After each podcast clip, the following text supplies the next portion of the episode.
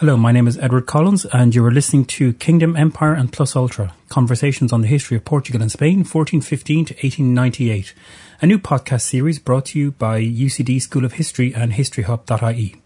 Dr. Vivian Cogut Lessa de Sá is a teaching associate in Portuguese studies at the University of Cambridge. Her main interests are comparative studies in Brazilian, Portuguese and English literatures, and in early modern travel writing, especially in connection to the New World.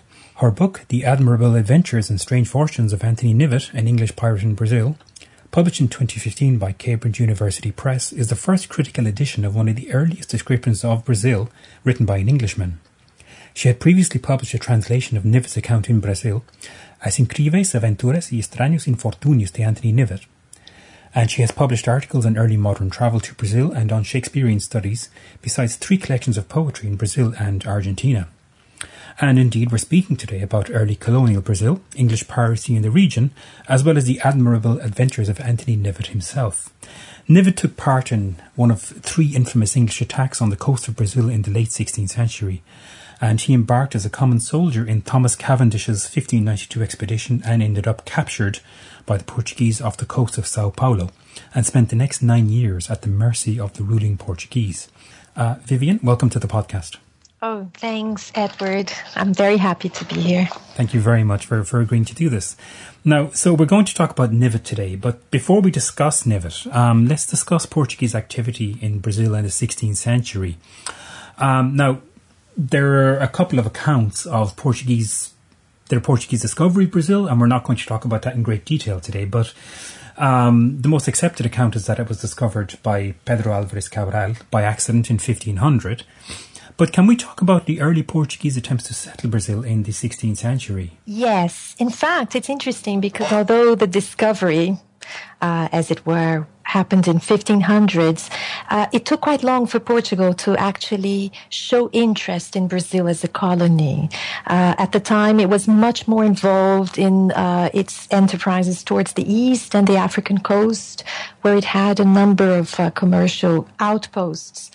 And therefore, Brazil was left a little bit to its own devices for the first 30 years or so, although there were some Coast Guard expeditions sent to patrol the coast, especially because the French very soon started doing illegal trade with the Indians on the dyewood that was abundant along the Brazilian coast, the well-known Brazil wood that would later give its name to the country. So what happened was that, of course, they were not able to patrol the huge coastline of Brazil and to stop the French constant visits and alliances with the native inhabitants. And France was also challenging Portugal's territorial rights to that area, saying that it would not accept the Treaty of Tordesillas and unless that territory had actually effectively been settled. So all these reasons led Portugal to change its policy towards the newfound territory and decide to do something about it in terms of colonization, effective colonization. So this led to a very famous expedition in the 1530s by Martim Afonso de Souza. So he captained this fleet that was supposed to travel along the coast between the Amazon and the River Plate, discovering more or less what the coast was like and also finding the suitability for setting up a colony. And indeed, he founded the first Portuguese settlement in the southeast, which was São Vicente in 1532. What can you tell us about the early attempts to chronicle the discovery and settlement of Brazil then in the 16th century? Right. It's the very first document that comes to our mind is a fascinating account of, if we consider the Cabral voyage to be the actual Portuguese discovery of Brazil. This document, Charters, describes this very first encounter, and it's incredibly vivid and well written and moving. And this is a letter written by a member of Cabral's expedition who was a scribe aboard his ship called Pêro Vaz de Caminha. And he wrote this letter to the king, Dom Manuel, giving the news of this newfound land, because supposedly they found it by chance. This is the official story. It has been discussed over the years by scholars how accidental this discovery really was. But it's generally accepted that Cabral, on his way to India, this fleet was following in the footsteps of previous contacts, Portuguese attempts to find a sea route to India. So Cabral was then entrusted with this expedition. But while coasting Africa, he traveled too far west and was led to the coast of Brazil, where today is Bahia. So Caminha writes about this first encounter in detail and the amazement on both sides, on the beach and aboard the ships, with this encounter between the natives and the Portuguese. And it's a lovely and unusually peaceful encounter between Europeans and Native Americans. It's a joy to read, but at the same time, it's very touching, because we know that very soon after that, these encounters will become terribly destructive. So Caminha, I would say, is the first source. And of course, it was a letter to the king, and it was only published in the 19th century. So it was not known to the general public until very late, like other documents. I think the second earliest account of this, of Brazil, would be, of course, Vespucci's account of his voyage aboard the Portuguese fleet that went in 1502. Yeah.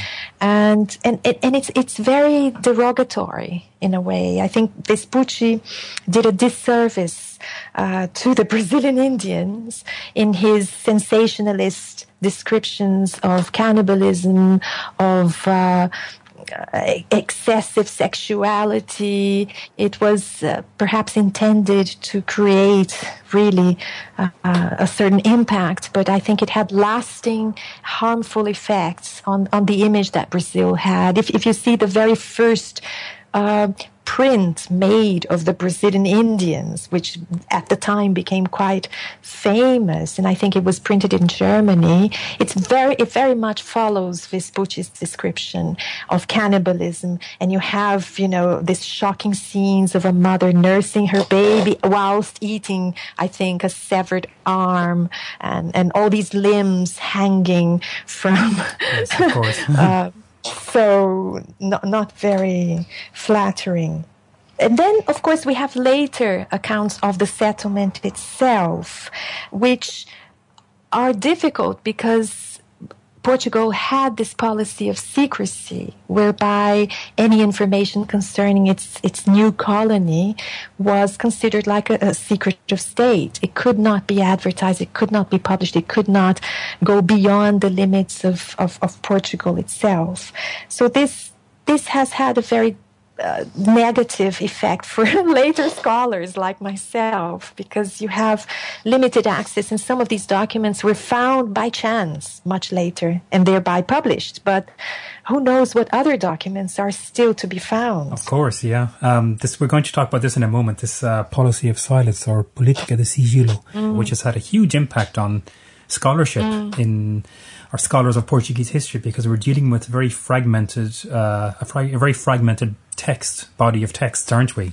And this includes maps as well, as much as everything else, because we will talk about that in a moment. But absolutely. Yeah. I could just add perhaps a few other accounts that I think also answer your question about the early chronicles of discovery and settlement. I think one important detailed account of Brazil that I would single out was written by a Jesuit called Fernão Cardim. Mm-hmm. And he was in Brazil later in the century as a visiting father, and therefore he traveled through quite a bit of the territory, visiting villages, doing missionary work. And we're going to talk about this, I think, later on, but the kind of view that each narrator has, each point of view will differ according to one's personality and background, and Cardim has a very benign view of everything he sees. He has a delightful description of Guanabara Bay. It's one of the most beautiful descriptions anyone has ever made of the bay. And the same kind of benign look he addresses to the Indians that he meets.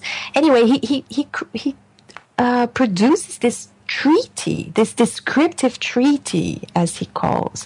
So it's a very detailed description of everything he sees in Brazil, from plants, animals, people, topography, everything. It's very rich. Some of the things he describes are described for the very first time. And his surprise and amazement, we can share in it. It's so beautiful to read it because, for instance, he comes in touch with an electric fish, something he had never seen before. And how can you describe that? How can you describe something that is entirely, absolutely new to you? And what he says is, there is this strange fish that when you touch it, your hand goes to sleep. And it's fantastic because it's really how he's able to describe something that has no name, that has never been seen before by a European. So, you know, just to give you an idea. Yeah, this was quite a common problem among new writers in early Spanish and Portuguese discoveries, wasn't it? Yeah, absolutely. And it's one of the elements that makes this whole field of studies even more fascinating, isn't it? Because it's a discovery in many levels. It's a linguistic discovery. It's an existential discovery. It's it's a cultural discovery, obviously. Yeah, it's quite something to read. Early 16th century scholars trying to explain a pineapple or an armadillo to a European audience who has no concept whatsoever of what they are, or how they might taste, or what they look like. Yeah, it's one of the great, one of the most interesting aspects of looking at early modern literature in the era. So we talked earlier about this politica de sigillo, or policy of silence, which was, I suppose, a semi-formal system of suppression introduced in the late. And in the late 15th century by successive Portuguese kings, and it wasn't consistently enforced. But the idea was that they would suppress information in relation to discoveries in Africa and in Asia and the South Atlantic, and of course this included discoveries in Brazil for political reasons. And what was suppressed were information about their discoveries, such as charts and maps and so on. But it also applied to literary works about Brazil, didn't it? Yes, I think, for instance, in Cardim's own case, this same Jesuit I've just mentioned, there's a very interesting story about this because when he was traveling in 1601 from Lisbon to Rome, he was captured at sea by English pirates and he was brought to London and imprisoned, and his papers were confiscated. And of course, among his papers, he had this treaty, the one I've just talked about. He had this treasure of information with him, and he kept pleading with them, with the English, saying that they should return his papers because they had absolutely no value to them, the English. They were religious papers.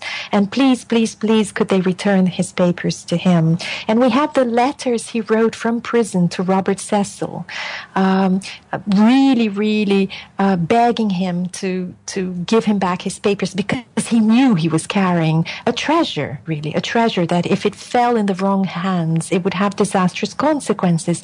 But the English were no fools, and the people who captured Cardim at sea, they immediately sold this manuscript to Richard Hakluyt, who later on passed these papers, or well, somehow the papers passed on to Purcus, another editor, and who had them published, translated into English and published anonymously. So it was only in the 19th century that it was discovered that actually that text was written by Cardim.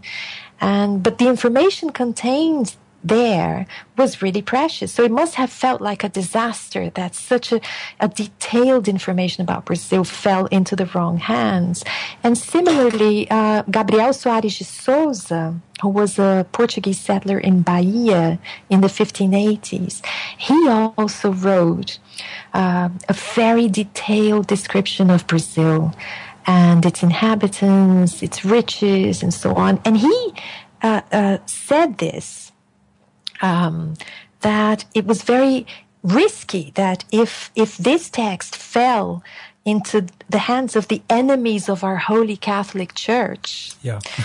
So the so-called Lutherans, that they would certainly equip their fleets and come to people this province. So the idea was that if they discovered how rich Brazil was, the other European nations, especially the English, would rush to send over thousands of settlers and occupy everything, which of course is a bit imaginative. Yeah. Do you think that in a sense, non-Portuguese narratives of Brazil can be seen as more objective than those written by Portuguese chroniclers, since they may not have had the same political reasons for writing? I think this is a very interesting question, because the judging objectivity of these narratives is a very tricky business. I think all chronicles have an agenda. Yeah. It may vary, but they always have an agenda, and they will always be oriented towards this agenda in varying degrees of how explicit this is in their narratives. So if you take Jean de Lery, André Téfi, the French chroniclers that are so much referred to when we talk about early colonial Portuguese attempts in Brazil,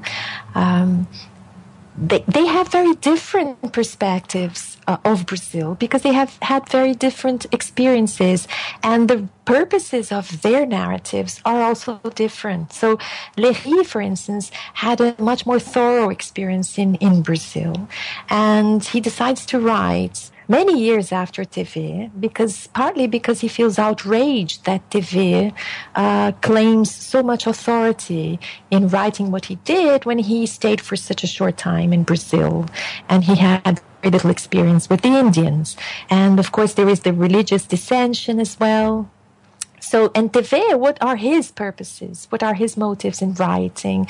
He also has this, very importantly, the reputation as the royal cosmographer in France, and he wants to play this part and show his vast culture, especially of the classics, and how he could apply this to his voyages and so on. So he becomes very well known, and I think Lery also resents this. So gauging objectivity is really tricky when you are dealing with these early chronicles. For instance, if you take Hans Staden, who is the best known, I would say, non-Portuguese writer to describe Brazil in the 16th century. And of course, his book, I think, is the most famous account of early Brazil, and certainly the most well-known account of cannibalism. He has a different agenda, and it's largely informed by his religious beliefs. So it's interesting how you uncover a lot more about the chronicler himself than about what he is actually describing, because these aims and these purposes, they surface in these texts very vividly. You just have to read them carefully, and you hear a very different voice from each writer. And of the attempts to describe the various indigenous societies and cultures by Portuguese writers in the mid to late 16th century, which do you think were the most notable? Well, the first one that comes to mind is the book published by a man called Pero Magalhães de Gandavo, which is really a pioneering kind of work. It was published in 1576, but there are earlier versions from about 1560. And it's known as História da Província de Santa Cruz, because Gandavo uses one of the earliest names given to Brazil. Before Brazil became known as Brazil, because of the dye word, it was known as Terra de Santa Cruz, Província de Santa Cruz. And Gandavo writes an amazing account of the peoples, of the land, a little bit of its early history. Of course, with several allowances. So, for instance, he describes this strange monster that once washed up on the shores of Santos, and it was half man, half animal, and so there's a kind of overlap with Indian lore as well. So he describes the Indians, and he is the one responsible, infamously responsible, for the formulation that the language the Indians spoke in Brazil lacked three letters, F, L, and R. And because they lacked these three notions of fé, faith, lei, law, and rei, king. And so their language somehow mirrored their lack of civilization, and he was very critical of the Indians. There is no evidence, though, that Gandavo was ever in Brazil. So that's something that makes us think as well. So where would he have received based his information on? Would he have spoken to travelers who had been there, or settlers? He doesn't tell us where he got this information from. A lot of it seems quite legitimate. It will be, but of course, because he's one of the first to write, many people later would sort of reproduce what he was saying already. And then somebody I have already mentioned before is Gabriel Soares de Souza, this settler from Bahia, who, it's a fascinating story because he wants the king's favor for an expedition inland in search of mineral riches. And in order to get this favor, he decides to write the most detailed description of the captaincy of Bahia.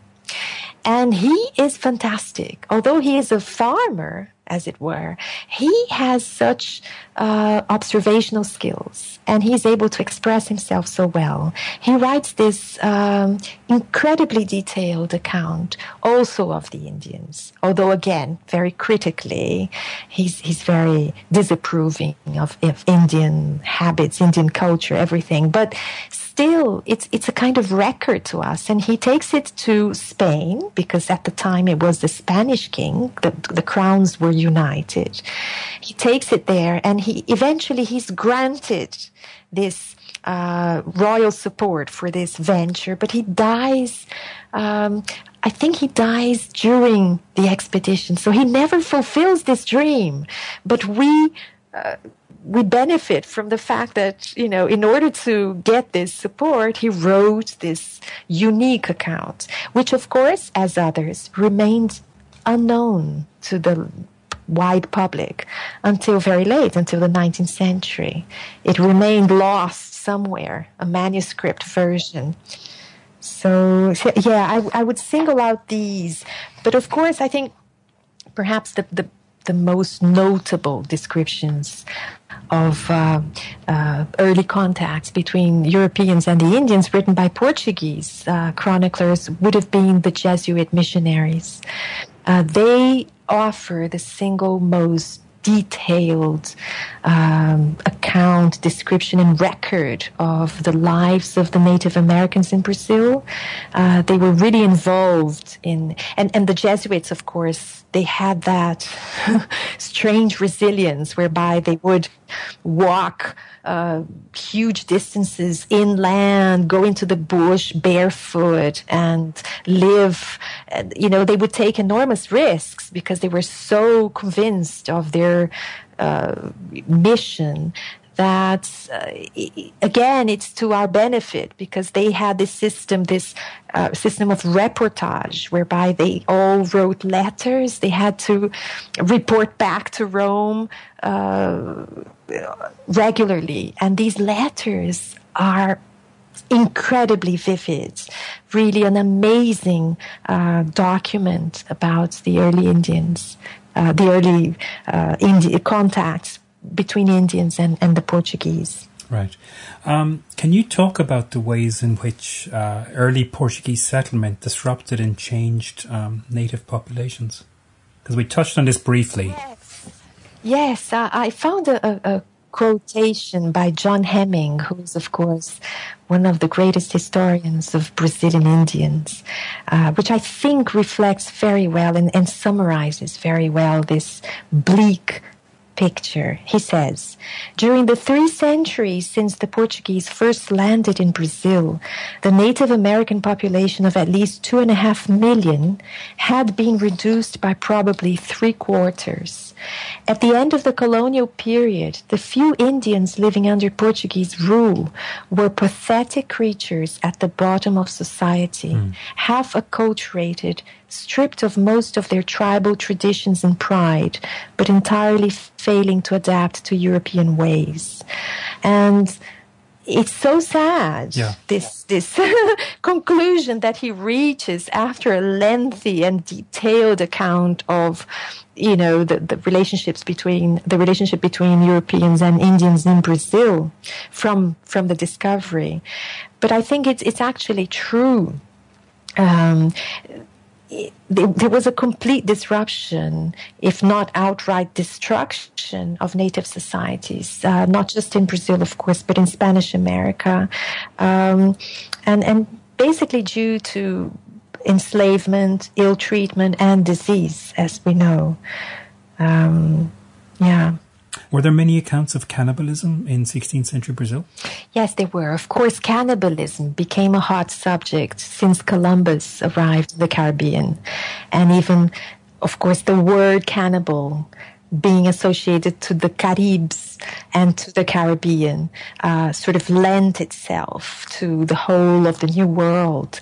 And with Vespucci, as I mentioned earlier, and actually I have a quotation from Vespucci, which I think sort of describes this so well.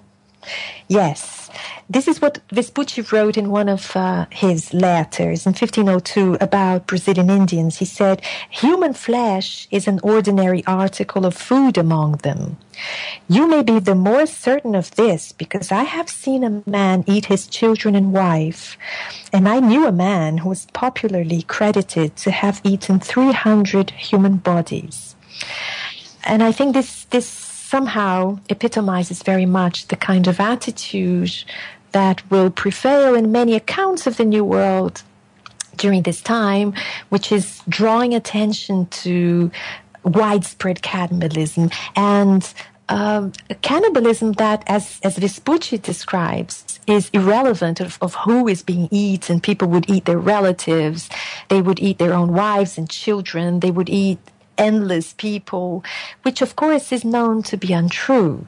Much of this was often written on hearsay, very little of it actually from personal experience or testimony.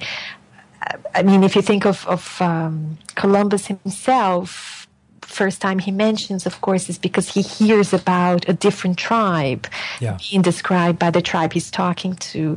And if we take into account the linguistic difficulties, this is another thing. How did Vespucci understand all this? Of course. There were no translators aboard. At that time, it was too early to have people that could actually interpret for the Europeans, the native tongue. So probably by gestures, you would infer all these elements.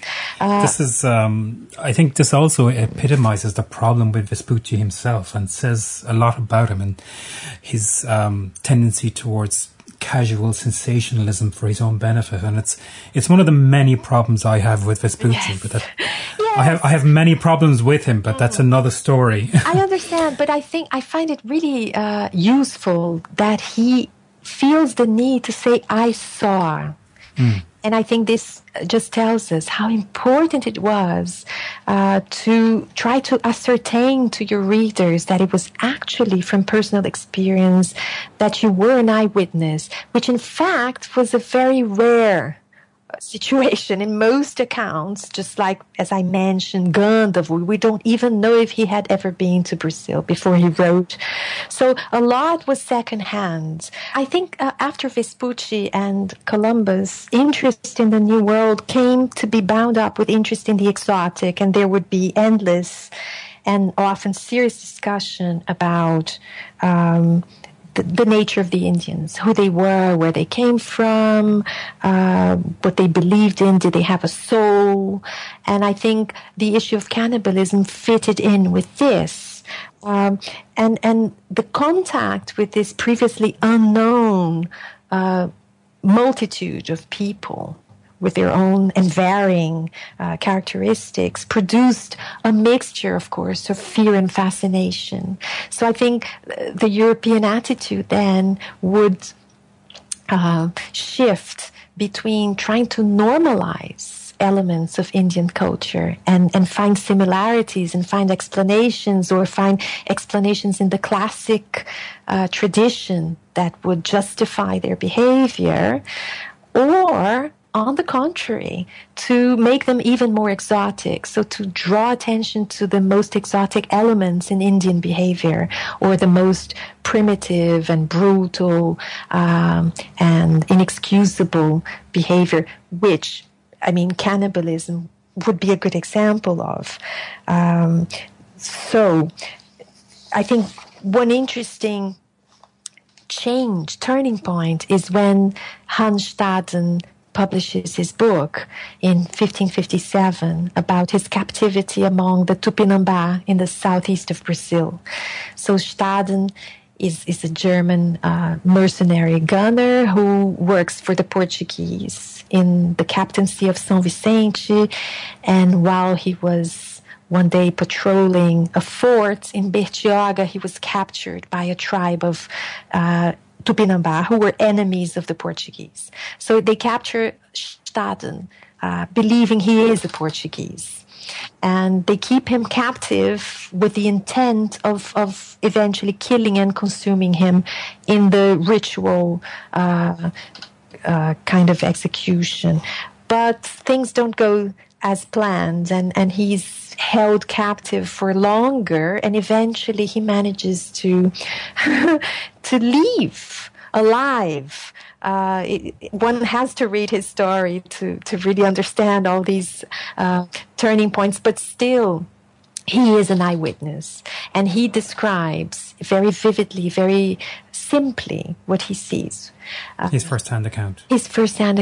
I mean, it's understandably the most famous account of cannibalism, and it still is. I mean, it's a bestseller from its inception to nowadays. Films, plays, novels, everything has been written based on Staden. So I think, in a way, it was an important turning point, because it's a good countering of Vespucci's sort of imaginative and tendentious account to a more down-to-earth sort of, even a more serious ethnographic attempt. But again, I'm always coming back to this. Each writer has his agenda, and then Staden has his religious beliefs, which in a way kept him alive. And they seep through his writing. So it's a way of giving thanks to his delivery from the hands of the cannibals, and the book will be a kind of way of retribution for that. So it's interesting. It gives a different perspective on cannibalism, but I think in a way it just increases the interest and the fascination about Brazilian cannibalism. But can I just mention something that is a bit of a deviation? You can edit it out. No, it's okay. Having grown up in Brazil and having studied superficially about its native inhabitants at school, as we do, we are taught some basic myths and legends, some basic notions of who the Tupi were and are. I actually had never been told that there was any cannibalism until I went on to do my PhD research, which I think is incredibly meaningful, that this has been sort of erased, edited out of Brazilian history.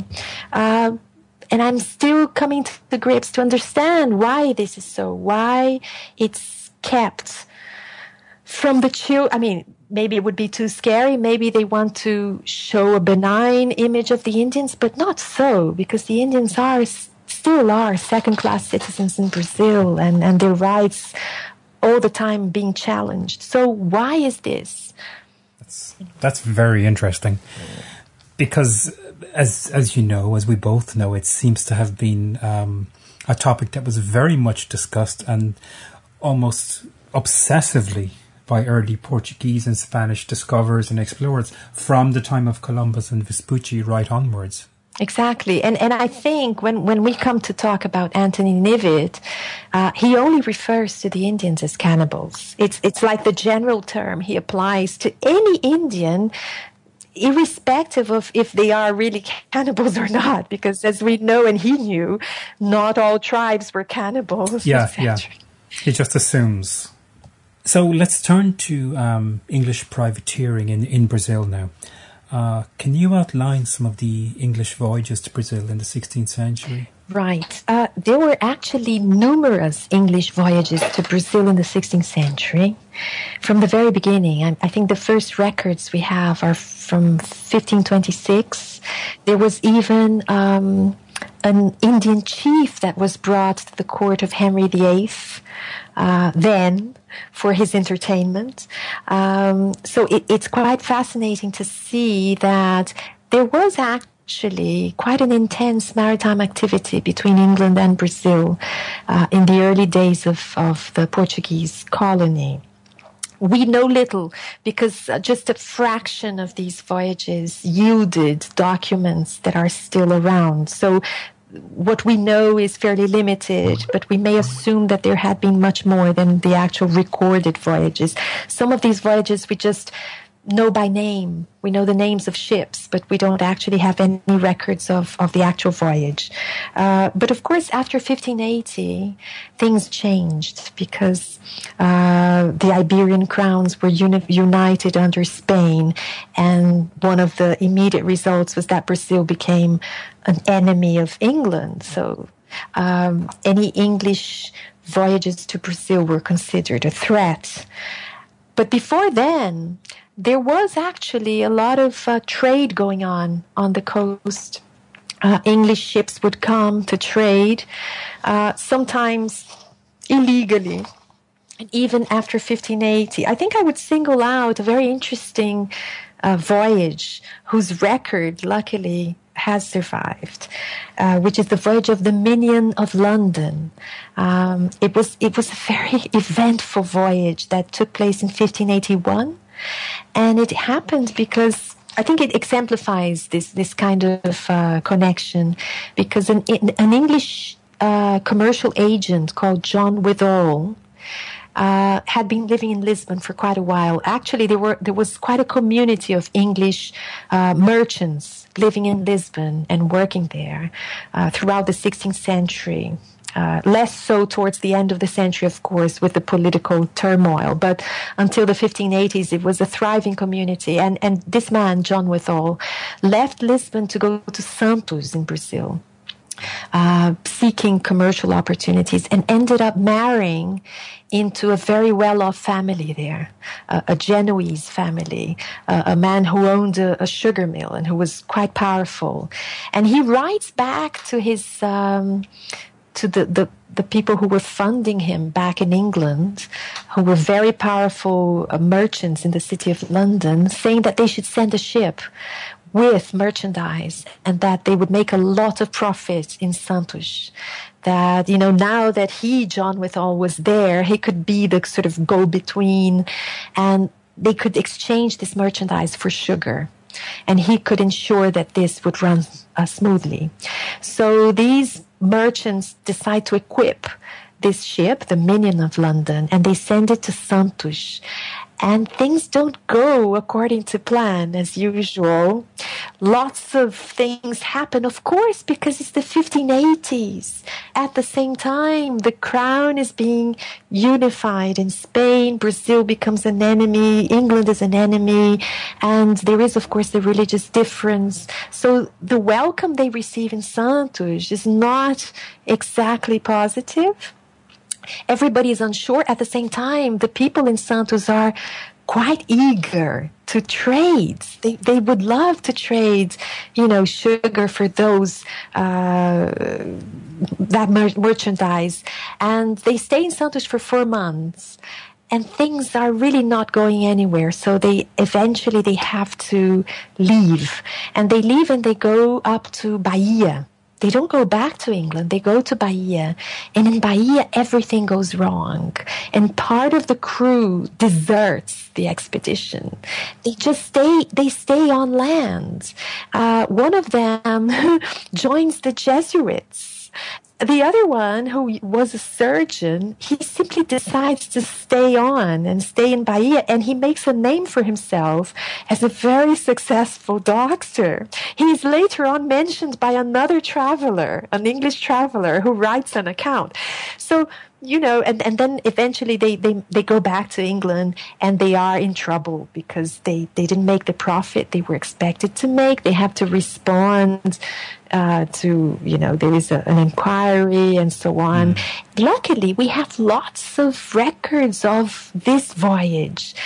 Interestingly, the best known records do not mention the time in Bahia, because that's when all the trouble happened.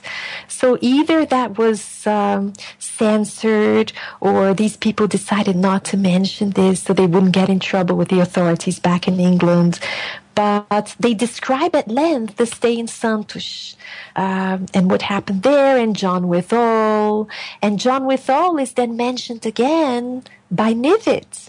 So you have these English travelers sort of staying in Brazil, either shipwrecked or deserting from their original voyages, and then carrying on living. John Withall actually tells in his letter, we have the letters of John Withall, and we have the letters from the merchants in London, and we have a description of the voyage by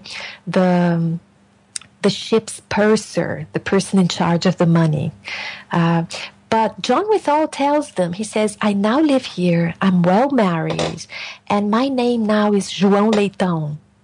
So he translated his name into Portuguese, not really translated, but he creates a version of himself in Santos.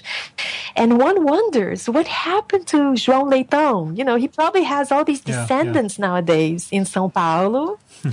And it's a fascinating story. Incredible.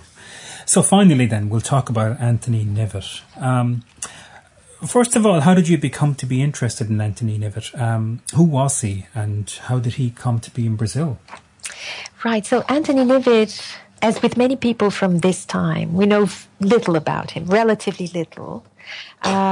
He was a young man when he joined an English privateering expedition heading to the Pacific under Thomas Cavendish in 1591. So they sailed from England then, and the idea was to stop over in Brazil, as many other English ships had done before, just to replenish the food supplies, the water, maybe plunder a little bit of sugar, and then head down to the Straits of Magellan, across the Straits to the Pacific. But, as I mentioned before, things didn't go as planned. And he ended up, it was a disaster, of course. When they headed down to the Straits, it was far too late in the year. It was too cold. And the men started starving. They couldn't cross the straits. They were short of food. They lost track of the fleet. Sort of broke up and lost. They got lost.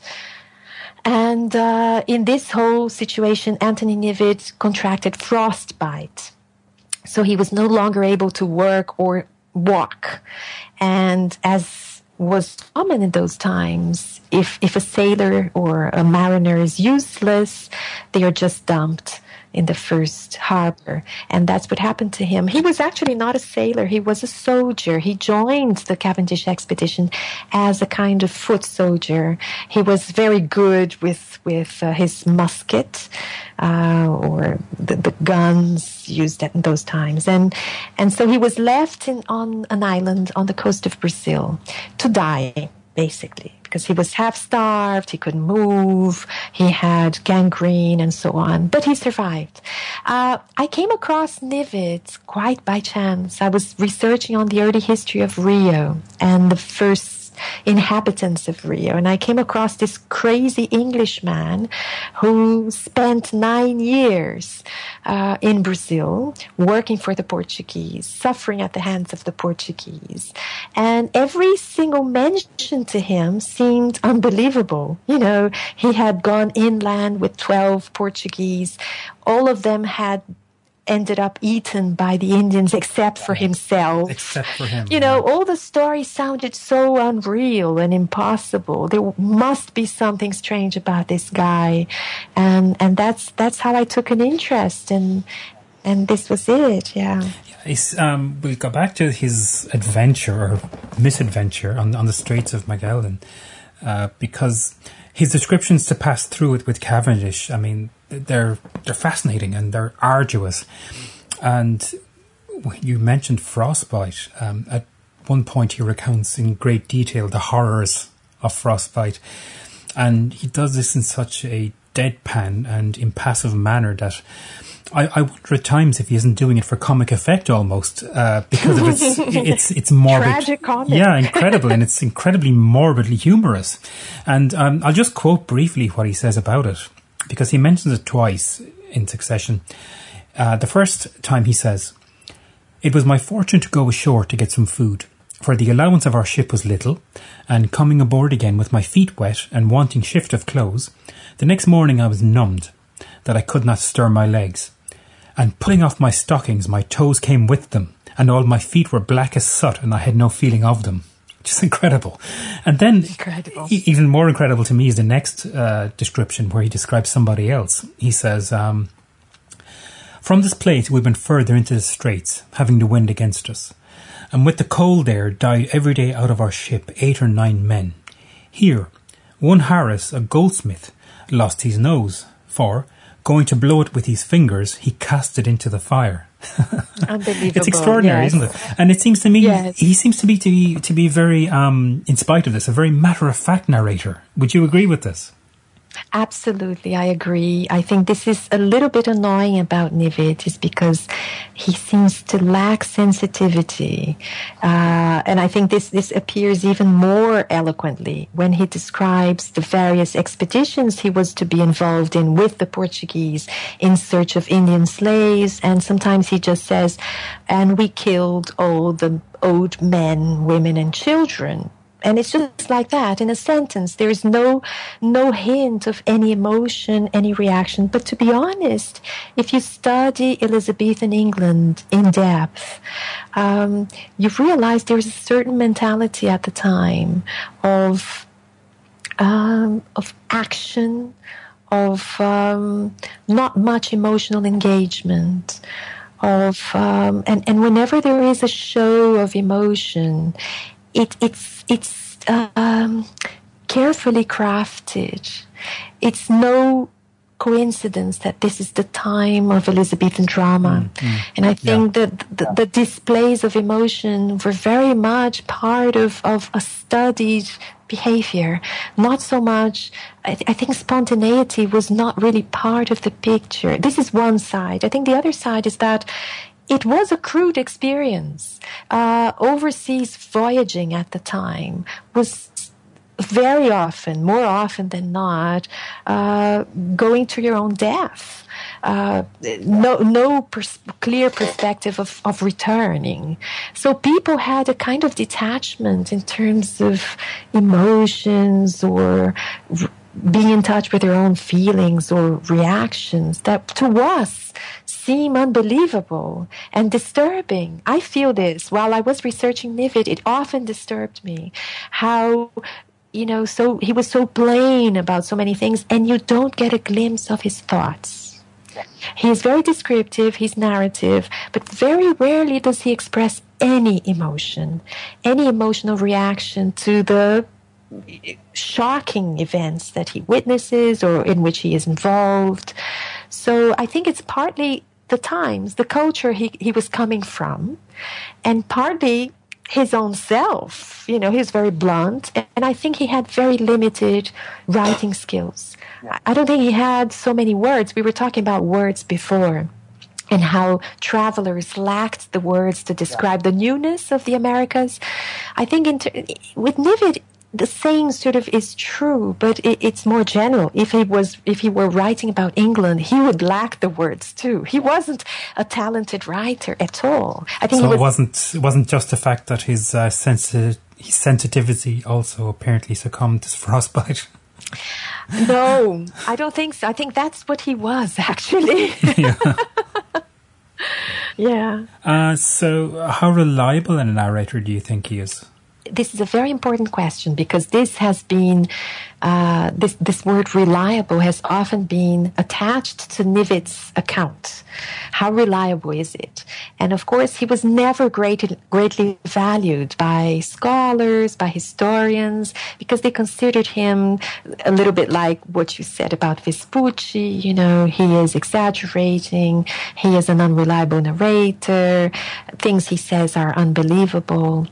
But I disagree with that to a certain extent. For example, I think when you're dealing with accounts from the 16th century or these early travel accounts, I don't think the word reliable is relevant, because it's a whole different notion of how experience is turned into text and testimony. And I think this is a moment of real discovery in many levels, as I said before. So the limits between truth and fiction are definitely very different from the ones we hold today. So it's hard to apply this kind of judgment to how people experienced this newness at the time. I don't think you can really apply reliability. On the other hand, I think it's shocking to see how Knivet refers to names and place names and names of people, which are actually all true, and elements of Indian culture or locations. He really insists on giving details, I think, because in a way it's almost as if he anticipated that he wouldn't be taken seriously, that people wouldn't really believe. He often says, this and that person still living in London can confirm what I'm saying. I think when he talks about Harris, who lost his nose, he mentions that a few mariners were still alive in London at the time he was writing, and they could verify this information. You could verify it with them. So he's constantly going back to the issue of reliability and truthfulness, because in a way he I think anticipates that people might doubt him. And it's shocking now, with the knowledge we have of Brazilian documents, that a lot of what he mentions was actually true. Of course, a lot of that could not be ascertained in London at the time. People wouldn't know about the Sá family, Salvador Correia de Sá, his son Martin de Sá. It could all have been invented as far as they were concerned. But we know that was all true. We know they had the sugar mill. We know they went inland in search of slaves. We know there were tribes with those names, except for one tribe that Knivet mentions, which I couldn't find any other mention to that tribe elsewhere. But again, it might have been a tribe he got the wrong name, or really a tribe that soon disappeared, like so many others. So the issue of reliability is a very complex issue in terms of Knivet, I would say. Yeah. And there appears to be throughout his work a very high body count, doesn't there? Do you think there's any sense that he was exaggerating this for dramatic license? He might have been, yes. I think it was not uncommon in accounts from this time to exaggerate in numbers. I think this is one thing. Another thing is that possibly it would have been very difficult to estimate the exact numbers. Indeed, Indian tribes could be very numerous. They could have a lot of people at the time. We do know that in the early stages of Portuguese settlement, there were so many Indians that soon would vanish because of death or migration. So, yes, in the thousands, it could happen. But I think, so two things are working there. One is a degree of exaggeration, maybe. Another one, I think, is the sheer impossibility of actually giving a more precise number, because in other accounts you also find this kind of, you know, I don't know how many thousands of Indians were involved, or usually it's a huge, a very different proportion of Indians and white men. This is one thing you find again and again, which is obviously true. So, yes, I think he might have been partly exaggerating, partly ignorant. Yeah. Now, he's captured by the Portuguese and he's made to work, among other things, in their sugar mills. And he's essentially a slave, isn't he? And he attempts to escape from captivity more than once. And I find this interesting because he mentioned a couple of times in the narrative that after escaping from captivity, he'd actually prefer to be eaten by an animal rather than be captured by the Portuguese again. And he says, now, we are at the foot of the mountain called Paranapiacano, a desert, where many have been devoured with leopards, lions, crocodiles, surococos, and diverse other serpents. Notwithstanding all these fearful inconveniences, we chose rather to fall into the paws of a lion and the claws of a serpent than into the bloody hands of the Portugal. So, how brutal was the Portuguese treatment of Knivet? And do you think, again, he's using some dramatic license? Well, I think this is a brilliant question. First of all, it's interesting to think that when he's saying we in this passage you've just read, he's referring to himself and an Indian whom he met during one of his escapes. So he's escaping the Portuguese and he bumps into this other escapee, because this Indian was also escaping from the Portuguese. He had also been working in the sugar mill, but he had committed some kind of crime and he had also escaped. So both of them, they get together and he says, I had never had such a good friend in my life. It's so touching. It's a very rare occasion when Knivet shows any kind of emotion. And I think it's telling that he's saying, you know, my best friend was an Indian. That's what he's saying. So he was really, he didn't make much of a distinction, which is quite, I think, admirable in terms of those times. So he would rather stay with this man who becomes such a close friend of his, and they journey together for a huge stretch of land. So I think this is important. He hated the Portuguese, of course, Knivet. He was very mistreated by them. He was given to the service of the governor, Salvador Correia de Sá, to work in his sugar mill. And Salvador Correia had 2 adult sons who were engaged in inland expeditions in search of Indian slaves. They were very ruthless, and they used Knivet as a kind of go-between, because Knivet was so talented with languages. He, of course, spoke Portuguese. He learned very soon. He picked up the Indian dialects. He clearly spoke some Spanish as well. He spoke English. So he was exploited in this sense. He was sent inland in these expeditions, which is quite remarkable if you remember that he probably had a limp. He had lost a few toes, so he was sort of disabled in a way, but not enough so that he couldn't go inland. So he was very resourceful. And the Sá family clearly saw this and used him. And every time they promised him something, and they never kept their word. So once they promised him to give him one of the Indians as a slave. When they got back, he didn't get a slave. That's right. Or they promised him his freedom. And he felt very humiliated by that. Again and again and again, he was being humiliated and used by this family. But strangely, I think it's a kind of mixed relationship with the father, with Salvador Correia de Sá. Because the father is also kind of father figure to him. Although over time, over the 9 years he spends at their service, despite trying to run away, being recaptured, he sort of moves upwards from a kind of slave to almost a personal assistant to Salvador. And eventually Salvador takes him with him on his trip back to Lisbon as a kind of footman or something like that, you know, page. So it's a shift in position from an exploited slave to a kind of household member. But again, he resents Salvador because he gets very ill in Lisbon, and Salvador does nothing for him. Just, you know, leaves him in a room in the house and won't even send a doctor.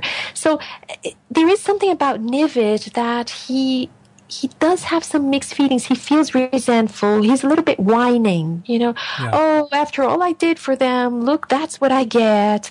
So it's a kind of large relationship in a way. Yeah. Hard to explain, really. I mean, awful and understandable that he wants to get rid of the Portuguese. If he can escape from the Portuguese, he will be happy enough. He really hates them. But with Salvador, I think he also nourishes different feelings. Almost Stockholm syndrome in a way, I suppose. Maybe, yes. Yeah. Yes. For me, one of the most fascinating aspects of Knivet's account are his descriptions of his environment, because I find that they're very immediate and visceral. And I particularly enjoyed his description of the frog-eating snake, where he describes how his friend Henry Barrowell went to find frogs to eat and returned with news of the snake. So Knivet recounts this and he says, "He told us that a great snake was by the bogs and that it leaped up and down after him. Then the Indians said that it was a kind of snake that flieth at the fire. I asked Henry Barroway where I might find the snake. He told me at such a place, and I took the handle of an axe, being of a heavy black wood, and a little wax candle in a guard, because the snake could not spy me and made it very ready.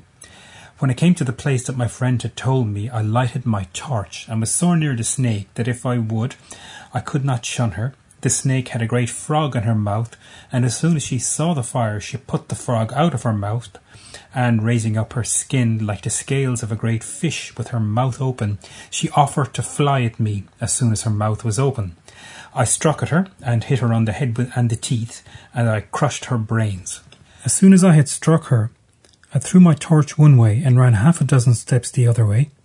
The snake made a great noise in the water, but I looked still towards my torch to prove, if it were true, that they would fly in the fire. But when I saw no such thing, I went and took my torch again, and very warily went to the place where I had struck the snake, where I saw all her head bloody and her eyes broken, and so I killed her."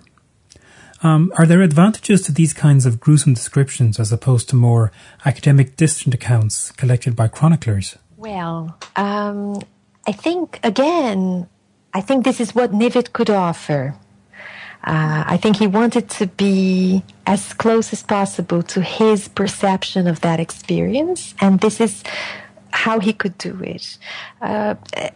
Many other chroniclers, even better educated than Knivet or more resourceful, were not necessarily distant or academic. You know, I think at this time it was very important to give a vivid description, and it's interesting how it was very important for travel chroniclers to try and prove their reliability by claiming they were not embellishing their text.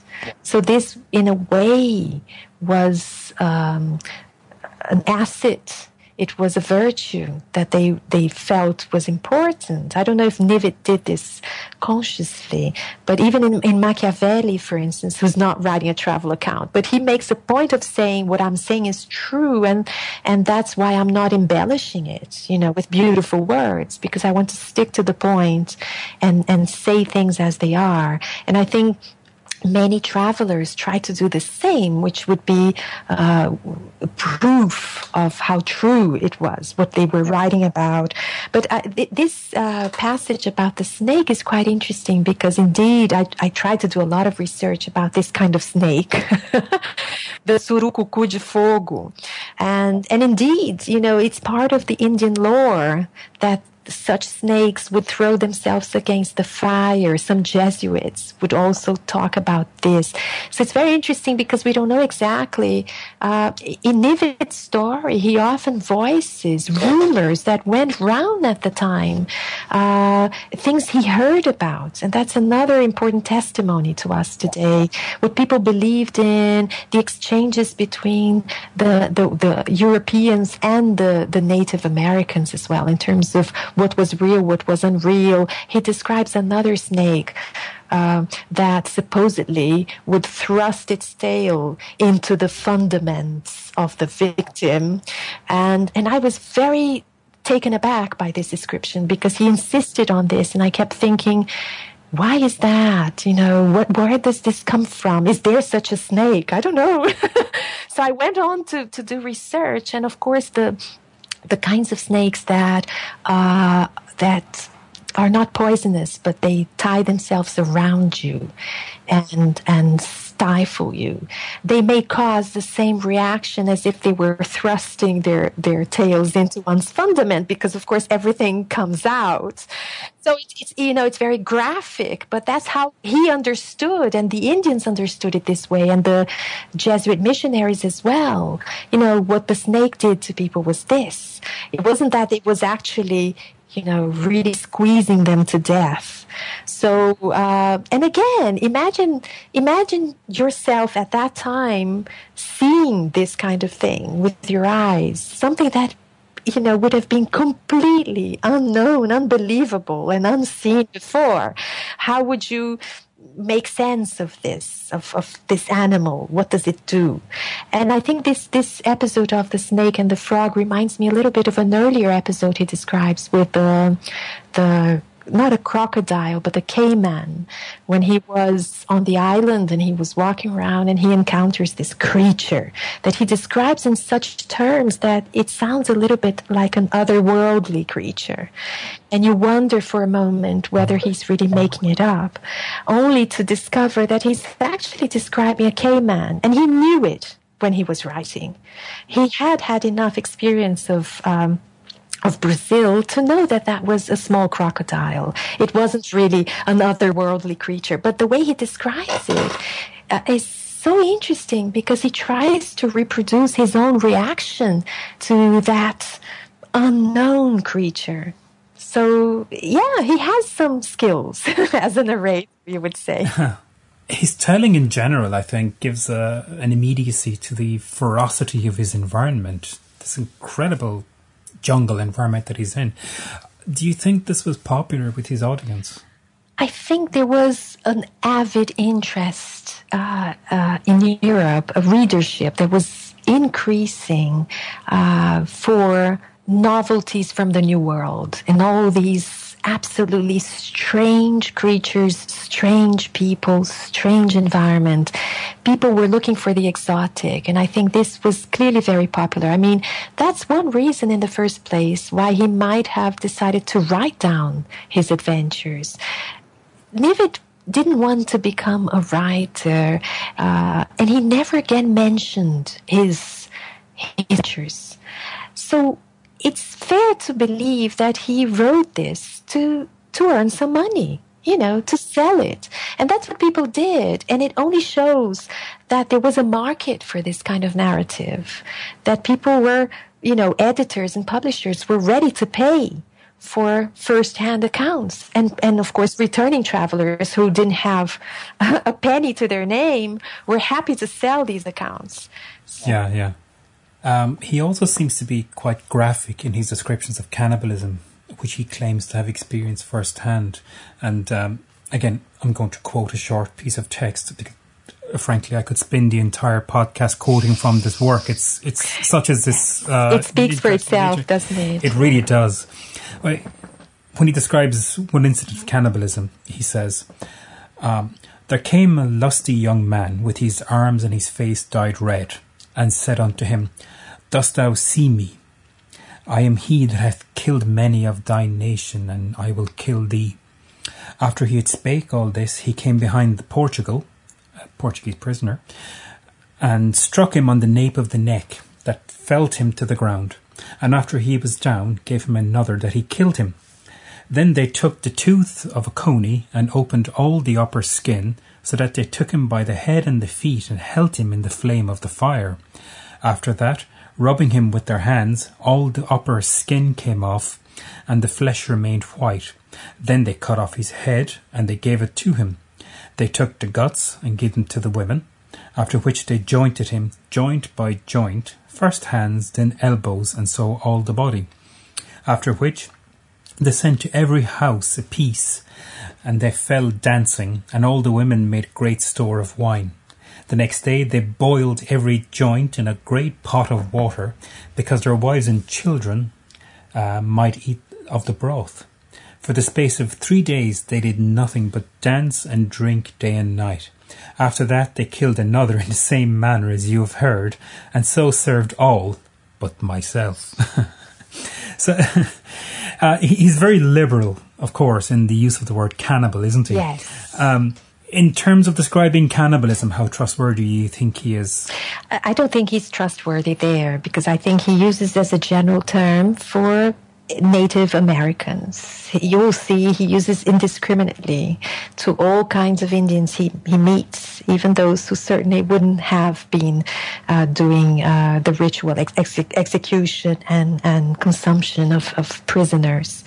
So about the description of cannibalism, it strikes me as well how detailed he wants to be. But another thing that strikes me, and I think struck him, and again, I go back to the point that you learn more about the chronicler than about the thing he is describing, is what really draws his attention. And I think one thing that impressed him very much was this last dialogue between the prisoner and the executioner. And it was indeed true. This was part of the ritual. It was an essential part of the ritual. Actually, the Portuguese were often laughed at by the Indians because they would not comply. They were so scared of dying that they would not engage in this dialogue, this ritual dialogue, in which both parties, both sides say angry words to one another. They would just whine and cry and say, "Please don't kill me." And that was unbelievable to the Tupi. You know, the right thing would be to stand up and say, "Okay, you kill me, but my family will come and kill all of you and eat you. So it's no use," something like that. But Knivet, he reproduces this dialogue, which shows, and he reproduces it more than once. He gives it there, but then he gives it again, I think, which shows that he was really it drew his attention. But he never, something that also struck me was that he never really clarifies where he was standing, you know, amid all this. Yeah. How close was he to the actual killing and consumption? Did he eat from the feast? Did he share in that? He keeps it to himself. He's very clever in this sense. And why did only he survive? Exactly. Well, this seems to be very convenient. Well, according to him, and I think he's very candid there, he tells them that he's French, which again was something really common on the shores of Brazil, that people would try to save themselves by claiming to be of a certain nationality or of a certain religion. You well know that anyone shipwrecked on the coast of Brazil who was not Catholic risked being killed. But many claimed they were Catholics and they were spared. So the same happened with the Indians. You know, Hans Staden keeps trying to explain to them that he's not Portuguese. And he says, I'm French. He was not, of course, he was a German, but he worked the same way. But then they call in a Frenchman to, you know, to test if he's really a Frenchman. The Frenchman says he's not a Frenchman. And he's in trouble again. And Knivet knows very well this complex set of allegiances, that the French were allied to certain Indians and that the Portuguese were allied to other kinds of Indians, and they were enemies between them. And my theory is that when they arrive at this village, he and the 12 Portuguese men, he knows exactly what kind of Indians they are encountering. And he makes the decision of claiming that he is French and leaves his companions to say they are Portuguese. So he betrays them, clearly, to save his own skin, which he does all the time in the account, let's be frank. But I think that's why he's not eaten, ultimately. And he says this. He says, I was very relieved, and I told them, we have been friends, our ancestors. You know, of course, if he were to explain English, they didn't even know who the English were. Mm-hmm. But French, yes. Very good. Okay, so Knivet then, we talked about his attempted escapes, but after a number of failed escapes and recaptures by the Portuguese, he eventually managed to escape to Angola, where he was again captured. But how did he eventually manage to get back to England? Right, so when he was captured in Angola, he was sent back to Brazil. And again, he was treated very badly there. He still lived in the sugar mill for, I think, a couple of years. And then his master, Salvador Correia de Sá, the governor, ended his term as governor of Rio de Janeiro and retired, as it were. So he was going to go back to Portugal. And as I mentioned before, he takes Knivet with him back to Portugal. This would have been maybe early 1600s. So he goes to Lisbon with Salvador, and he's living in Salvador's house in Lisbon. And he decides to make a living for himself. So he has relative liberty, I would say, because he finds himself work. He finds work for himself at the customs house as an interpreter for Scottish and English merchants. And he is interpreting because of his wide knowledge of languages, and he makes some money. But, as he tells us, when the governor finds out, he has him arrested. And that's where the narrative breaks off. And, in fact, later research, largely done by a man called Richard Hitchcock, not long ago, uncovered that Knivet mentions very briefly a Mistress Foster, a nun in an English convent in Lisbon. Yeah. And apparently this woman had a family connection with Knivet. As you know, this was a time when many Catholics fled from England to live in Iberia or in France, and she would have been one of these. And they had a clandestine sort of network in place. And the theory is that she might have assisted Knivet in escaping from Lisbon back to England. What we do know is that he arrived in Portsmouth, near Portsmouth, in 1601 in a carvel coming from Lisbon, because there is a record, of course, saying that he three hulks from Setúbal by Lisbon came to anchor in Stokes Bay today, in which were two merchants of Amsterdam and Anthony Knivet, an Englishman born in Wiltshire, who has been prisoner in Spain and Brazil these 7 years.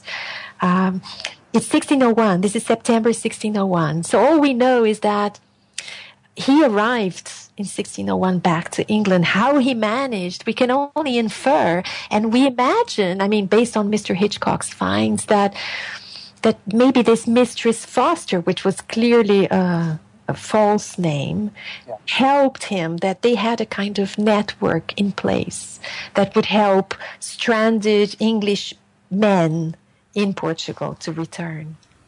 Yeah.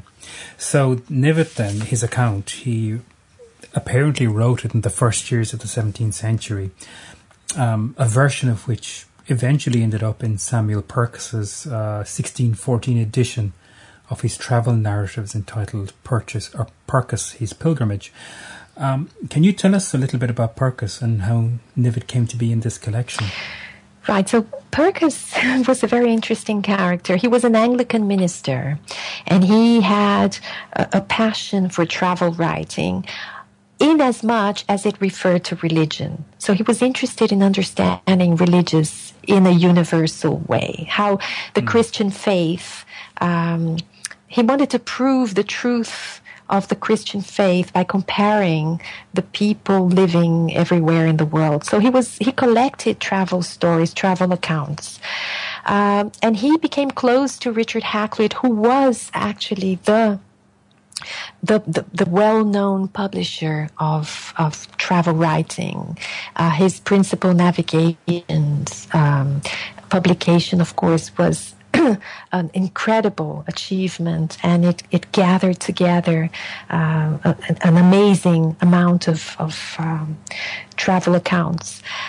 But the principal navigations came out in 1600 or 1601, and Hakluyt died in 1616.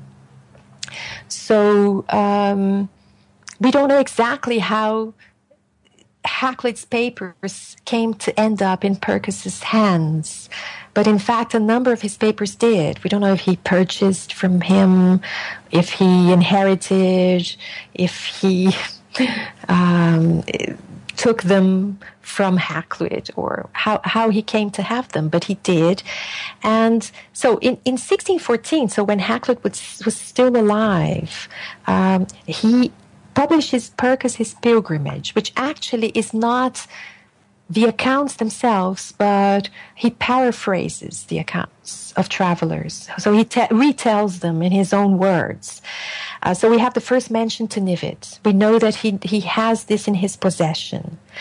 But he will only publish Knivet's accounts in its original form in 1625 in Purkis, His Pilgrims, alongside all these other accounts. But both men were very different in terms of their aims and in terms of their methods as well. So Hakluyt, of course, was a geographer. He was a statesman. He lived abroad. He worked for the crown, and he was highly cultivated, and he had all these connections. And he was very thorough as an editor, whereas Purkis interfered a lot with his materials, and for this he has been criticized ever since. So he wouldn't hesitate to cut and amend and summarize and add his own comments to everything he published. But the fact is, he published a lot of important materials that otherwise would have remained unknown, and Knivet's among his materials. Yeah. And also, of course, Fernão Cardim, as I mentioned before. Of course, yeah. So finally then, how important is Knivet's work and why? Well, Knivet's work, in my opinion, is crucial in understanding not only early colonial Brazil, but the relationships between Brazil and England in the 16th century. He provides a wealth of information about things that we still know very little. We have a very limited amount of sources to understand this time in Brazil. And so Knivet, being the earliest detailed description of Brazil made by an Englishman, is really a treasure trove for a number of fields of studies. All the information he gives about the Indians, about the topography, about the geography, about the early settlements, about the Portuguese policies in terms of the slave trade, the expansion towards the interior, or going further north, because he participates in historically relevant campaigns that the Portuguese did in, for instance, Rio Grande do Norte. And then when he escapes to Angola, he gives us a description as well of what he finds in Africa and the Portuguese in Africa at that time. So everywhere you look in Knivet, you find something interesting, important, and relevant. And of course, I mean, coming from literary studies, I feel particularly drawn to the other aspect of his personal way of narrating, which is unnerving, as you mentioned before. It's very opaque. It's very hard to get to the heart of this narrator. But at the same time, you can really conclude a lot about him and what he chooses to describe and what he deliberately leaves out, what draws his attention and what doesn't seem to have any kind of importance to him. And even his limited set of words, his crazy spelling, and the text itself can be a bit mesmerizing because it seems to be have been handled with a lot of neglect. The chronology at one point goes completely crazy, and it took me a long time to come to the conclusion that I think some pages were put in the wrong order by the typist, by somebody during the printing process, because it's the only explanation you can find. Because otherwise, Knivet's memory is absolutely remarkable. The amount of words he remembers from the Tupi language, the amount of names that he quotes and mentions, only somebody with an extraordinary memory could do that. Clearly, he wasn't taking any notes while he was there, you know, half naked, running here and there. So he was writing from memory. Yeah, so I think it's absolutely necessary for anyone interested in Latin American studies, in early modern travel writing, in Brazilian studies, in early colonial studies. Yeah. And of course, you have a forthcoming publication in which you translate and co-edit 12 accounts of English travelers to Brazil. Can you tell us a little bit about this? Right. So this project, in a way, derived from the Knivet project, and it's part of a work that I've been doing for many years with my colleague in Brazil, Sheila Hugh, who's a specialist in 16th century Portuguese literature and travel and so on. And what we did is we selected 8 English voyages to Brazil between 1526 and 1608, and their respective narratives. So we have 12 narratives of these 8 voyages, and these narratives range from letters to instructions to accounts, reports, descriptions.